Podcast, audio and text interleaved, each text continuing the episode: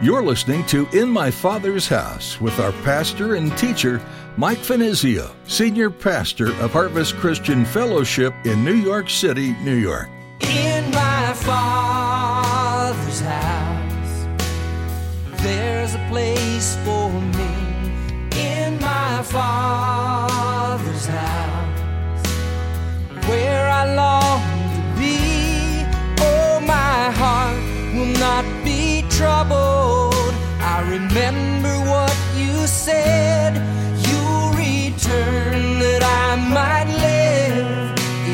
Father's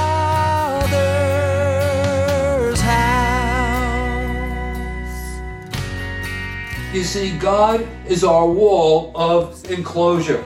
God is our bodyguard. God is our shield. And listen, no enemy, not even the diabolical forces of hell itself, can penetrate the line of the fence that God has set around us, that God has established to protect the believer's salvation.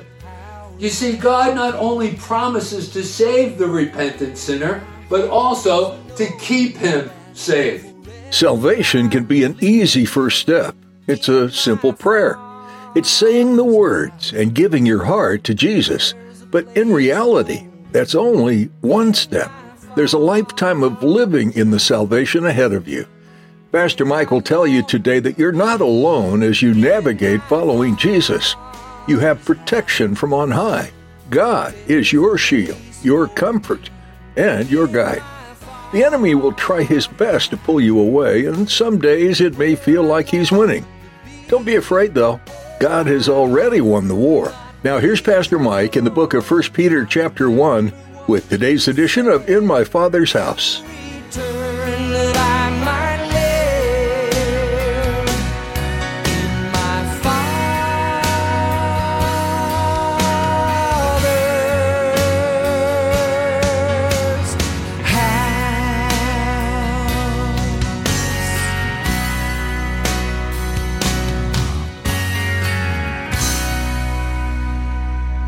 Let's grab our Bibles. We'll pick up where we left off last time. This is a part of our series in First Peter. The title is A Living Hope. And in the progression of that series now we move into First Peter chapter 1 and verse 5. And this message, the title is Kept by God. And what a wonderful thing it is to know that we are kept by God as his children, as members of his uh, church. So First Peter chapter 1 and verse 5. And you who are kept by the power of God, that is the church, through faith for salvation, ready to be revealed in the last time. Now let's back up a little bit. Remember the last couple of times together, we've been talking about those treasures we as believers possess through the experience of the new birth. That is being born again of the Spirit of uh, God. And we've been cataloging all of those wonderful blessings that God has so abundantly provided for his children. Like, for example, we were told in one of our previous uh, services that we have been begotten again unto a living hope. What does that look like? What does that uh, mean? Well, listen, if you weren't here the last couple of times that we met together, those messages are cataloged and they're up on our website. Just go to harvestnyc.org and then you can listen to them at your uh, leisure. So that was one of these experiences, one of these treasures that God has made available to his uh, people. We've been gotten again into a living hope. And then also we've been told that we have been given an incorruptible inheritance. And in one of our previous studies, we talked about what uh, that involves and what that uh, looks like. But now, here in verse 5, Peter adds to that list and he speaks of, and this becomes our first point, so write this down the believer's security. And what is the believer's security? Well, notice Peter answers that question and tells us that we've been kept by the power of God. You see, that's the believer's security. We are kept by the power of God. And what a marvelous, marvelous statement this is. I mean, if there were no other announcements in all of the Bible to present this truth to us, this verse in and of itself would be sufficient to address this subject. You know, the word kept can literally be translated guarded or garrisoned. You know, the idea here is that our salvation is eternally guarded by a powerful heavenly militia composed of legions of angels. You see, God is our wall of enclosure. God is our bodyguard. God is our shield. And listen, no enemy, not even the diabolical forces of hell itself, can penetrate the line of defense that God has set around us, that God has established to protect the believer's salvation. You see, God not only promises to save the repentant sinner, but also to keep him saved. Let me give you a cross reference for this. In John's Gospel in chapter 10, verses 27 through 29. There Jesus said, My sheep hear my voice, and I know them, and they follow me, and I give them eternal life, and they shall never perish, neither shall anyone snatch them out of my hand. My Father, who has given them to me, is greater than all, and no one is able to snatch them out of my Father's hand. And so the idea here is that we are sheltered in the hands of God. And I can't think of a better place to be. Gang, that's our security. You know, think of it this way. When we receive Jesus as Lord and Savior, we enter into, and this becomes our second point, to write this down, a covenant relationship with the Lord. That's what we've entered into. A transaction, this covenant relationship with God. And also, this transaction, this covenant, is forever sealed by the Holy Spirit. Let me give you a cross reference for this. You know, Paul puts it this way when writing to the church at Ephesus in Ephesians chapter 1 and verses 13 and 14. He says, In him, that is Jesus, you also trusted, you put your faith in him. After you heard the word of truth, you responded to the gospel message, the gospel of your salvation. That's the way that's presented to us there in that verse. In whom also, having believed, you were sealed with the Holy Spirit of promise, who is the guarantee or the earnest of our inheritance until the purchased possession to the praise of his glory. Now, this transaction is actually a picture that's taken from uh, commerce. You see, a merchant would travel to a certain destination, purchase goods to be transported back to where he would sell those goods. The goods were loaded into the hull of a transport ship. Wax would be melted and placed over the goods there in the hull. And then the merchant would then place his stamp of ownership in the wax, his special stamp, sort of like a signet. And that would identify the merchant's ownerships of those goods. Now, in the same way, the sealing by the Spirit of God signifies both ownership and completion. And then he takes up his abode in the believer as God's possession, never to depart. You know, Jesus put it this way in the prayer that he was praying unto the Father concerning his sending the Spirit to dwell with his believers, his children, in John's Gospel in chapter 14 in verse 16. And concerning the Spirit of God, Jesus said, And when he comes, he shall abide with you forever. So, complete deliverance from sin and its power is made a present reality for the child of God. But let me tell you what it doesn't mean. It doesn't mean that we'll never be tempted to sin ever again. And it doesn't imply that we will be sinless going forward. But what it does mean is that we will receive help from God when we are tempted, help not to sin. And so this covenant is established and protected by God Himself. Let me give you another cross reference for this. In the 89th Psalm, in verse 34, there we are told, My covenant I will not break, nor alter the word that has gone out of my lips. And so that's God speaking to uh, His church. Okay, so it's God who begins a work of grace in our hearts, and you can be sure that He will continue that work. You know, Paul put it this way, writing to the church at Philippi, Philippians chapter 1 and verse 6. He says, Being confident of this very thing, he which both begun a good work in you. Okay, so God has begun a good work in all of us. There never comes a point in time, unless we turn our back upon Him. you know, where he just walks away, blows us off, writes us off. No, we are told that he that hath begun a good work in you will perform it until the day of Jesus Christ. That is, in the coming of Jesus Christ. Now, let me give you another cross reference. This one is taken from 1 John in chapter 5 and verses 11 through 13. And I think that this validates this point quite well. There, John, the beloved, writes, And this is the testimony that God has given us eternal life. And this life is in his Son. He who has the Son has life. He who does not have the Son of God does not have life. Now, these things I have written to you who believe in the name of the Son of God, that you may know, not maybe, but rather that you may know that you have eternal life, and that you may continue to believe in the name of the Son of God. And so, listen, the Bible speaks authoritatively on this subject. There is no room for question or uncertainty.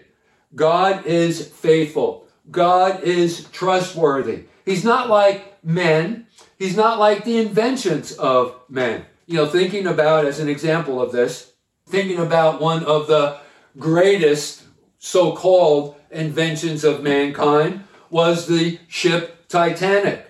And in April 15th, 1912, the mighty Titanic went to a watery grave after colliding with an iceberg. 1,600 miles from New York's harbor, she carried 1,500 people to their death in water that was two miles deep. You know, it was said that when the Titanic left its English port, someone had scribbled on its hull, and I quote, God Almighty couldn't sink this ship. The idea there was that it was known as unsinkable. But we know how that worked out. You see, what man makes must break down. It must perish. Why? Because it's not eternal. There is little security in that which comes from the hands of man. But that's not true with God. How wonderfully certain is our security in Jesus Christ, our Savior. Even though waves of doubt beat against us and thousands of icebergs, if I can use that analogy, or obstacles, infest our course through our life's experience, true believers never sink. You know, Paul in the book of Romans, in chapter 8, in verse 35, expressed it this way Who shall separate us from the love of God? Shall tribulation or distress or persecution or famine or nakedness or peril or sword? What's the answer to that question? Absolutely nothing. Listen, gang, no force is strong enough to ever sever the Christian from God's love. And so there should be no fear of losing our salvation. That is, if we are in Christ. I know that I am eternally secure. You can be know that you are eternally secure. That is, if you are in Christ. Just make sure that you are in Christ. And if you are, you're eternally secure in Him.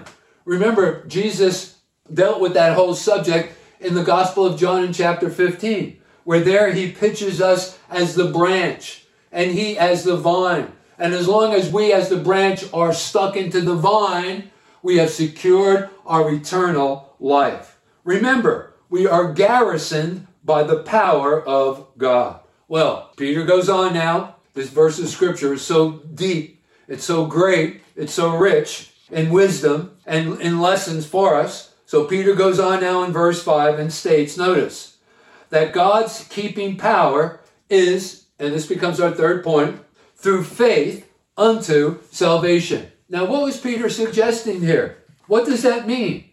Does it mean that our keeping saved depends upon our regular and consistent exercise of faith?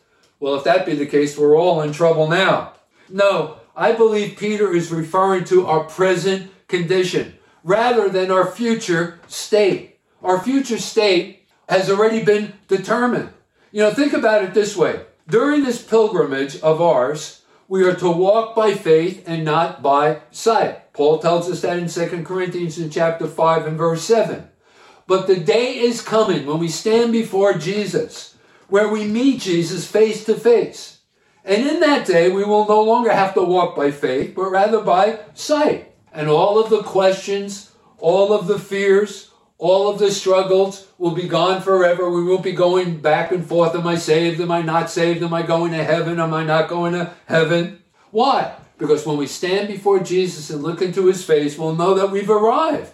We've made it. Guess what? We are in heaven. But for right now, we must live by faith, trusting God for all things. You know, I like what C.H. Spurgeon said on this subject, describing faith for us. He says, faith is reason at rest in God. So listen, if we are to live with the joy of the Lord, and listen, I got to tell you something. There are so many believers who don't even know anything about the joy of the Lord, just resting in the joy of the Lord. They know that they've secured their eternal destiny. So if we are to live with the joy of the Lord in our hearts, even our reason must be surrendered to God. And then and only then will doubt and our problems disappear. So let me ask you this question Do you have the assurance in your heart that you belong to God? And if not, why not? Listen, take him at his word. Believe and receive his truth. It's all about Jesus. Remember, we are told there in First John as a cross reference, I gave it for you just a while ago. He that has the Son has life. So God promises to keep us, notice, go back to verse 5, unto salvation, ready to be revealed in the last time. So this refers to the future tense of our salvation. Now, this brings us to our fourth and our final point, and that is the Bible presents salvation in three tenses past, present, and future. Okay, let me go through those uh, quickly for you. First of all, the past. In other words, we were delivered from the penalty of sin when we received Christ. That's called our justification. We were justified before God upon our conversion experience. So that's been our past experience. And then the present experience. We are being delivered daily from the power of sin through the ministry of the Holy Spirit. What's that called? It's called our sanctification, the work of God's Holy Spirit within our lives. And then the final tense of our salvation is future. We shall be delivered. That is from the presence of sin altogether one day. And boy, are we looking forward to that. Can you, uh, this is something we can't even relate to. No longer will we be tempted to sin, right? We'll just be one with God. What a day that's going to be. We look forward to that day. And that's referred to as our glorification. The future tense is ready, but not yet revealed. It'll happen when Christ returns. But until then, as James puts it, writing to us through his epistle, James chapter 5 and verse 8, he says, Be patient, establish your hearts, for the coming of the Lord is near. What a rich verse of scripture here in 1 Peter chapter 1 and verse 5. Some wonderful lessons for us to learn. We now move into 1 Peter chapter 1 verses 6 through 9. So verses 6 through 9, I'm going to break it up into two parts. Verses 6 and 7. In this you greatly rejoice, though now for a little while, it need be, you have been grieved by various trials, that the genuineness of your faith, being more precious than gold, that perishes, though it is tested by fire, may be found to praise, honor, and glory at the revealing or the revelation of Jesus Christ. Okay, let's back up a little bit. As a reminder, Peter, here in this section of 1 Peter, chapter 1, is writing to the Christian church who at this time is experiencing great persecution on two different fronts. First of all, from the Roman state, who used Christians as scapegoats for just about everything, including the burning of the city of Rome. And then also you have them being persecuted from their fellow Jews, who thought that to embrace Christ as their Savior was blasphemous.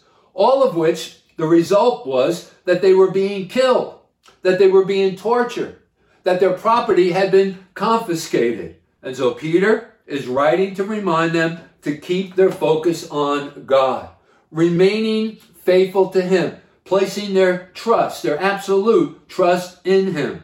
And notice there in verse 7, Peter goes as far as to declare, rejoice. Rejoice in those trials, Peter?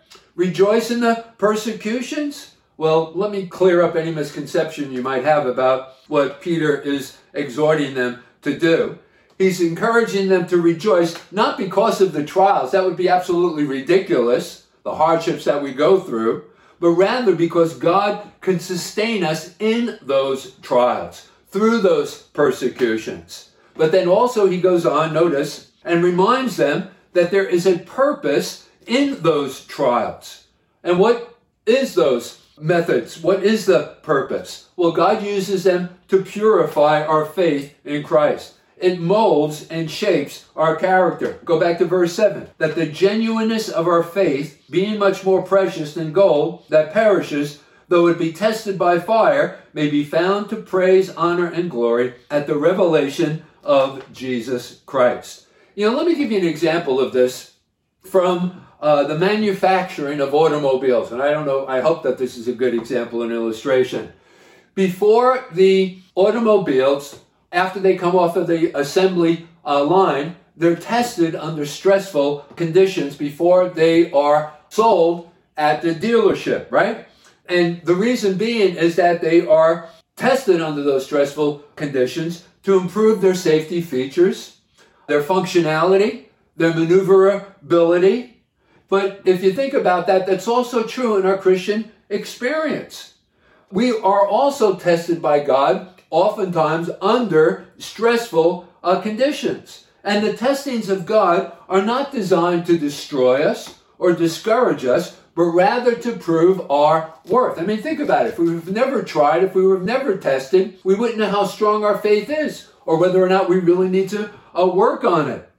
So they are given to us in controlled circumstances that our systems of thinking and acting might be linked to our Creator.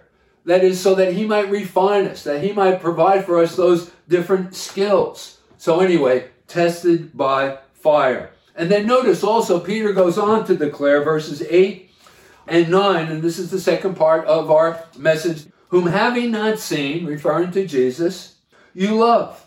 Though now you do not see him, yet believing you rejoice with joy inexpressible and full of glory, receiving the end of your faith, the salvation of your souls. Okay, now think about this. God has given to each one of us certain senses, and psychologists tell us that there are five. What are they? Well, the uh, sense of hearing, sight, smell, taste, and touch. These wonderful capacities that God has given to each and every one of us to help us to enjoy and relate to the world around us. However, I believe that every born again believer possesses a sixth sense. That is the God given sense of faith. In my father's house, there's a place for me. In my father's house, where I long to be. Oh, my As we study the book of 1 Peter together, we pray it has both encouraged and challenged you to grow in your faith. The Apostle Peter understands that standing firm in your faith isn't also easy, but the reward is great. Learn from him today and practice self discipline and trust the Lord to help you through. You've been listening to In My Father's House, and we're so glad you tuned in to hear today's teaching with Pastor Mike. To listen to today's message again, or to hear more from Pastor Mike, just search for In My Father's House with Mike Finizio on your favorite podcast platform. And be sure to subscribe. You can also find us on Facebook and Instagram to keep up to date on our day to day happenings. If you're looking for a place in Midtown Manhattan to come together with others and worship Jesus, we'd love to have you join us this Sunday for worship at Harvest Christian Fellowship. You'll be able to reserve your seat and get directions to our easy access point at harvestnyc.org. We're also streaming each Sunday and Thursday evening service, so everyone has the chance to attend, even if you can't make it in person. If this broadcast has been an encouragement to you, would you consider supporting us? We'd love your prayerful support, and if you feel led, we're also thankful for any financial support. In fact, you can donate securely on our website, harvestnyc.org. Again, that was harvestnyc.org. Thanks for your support, and thanks for listening in today. Join us again next time for more with Pastor Mike right here on In My Father's House. Where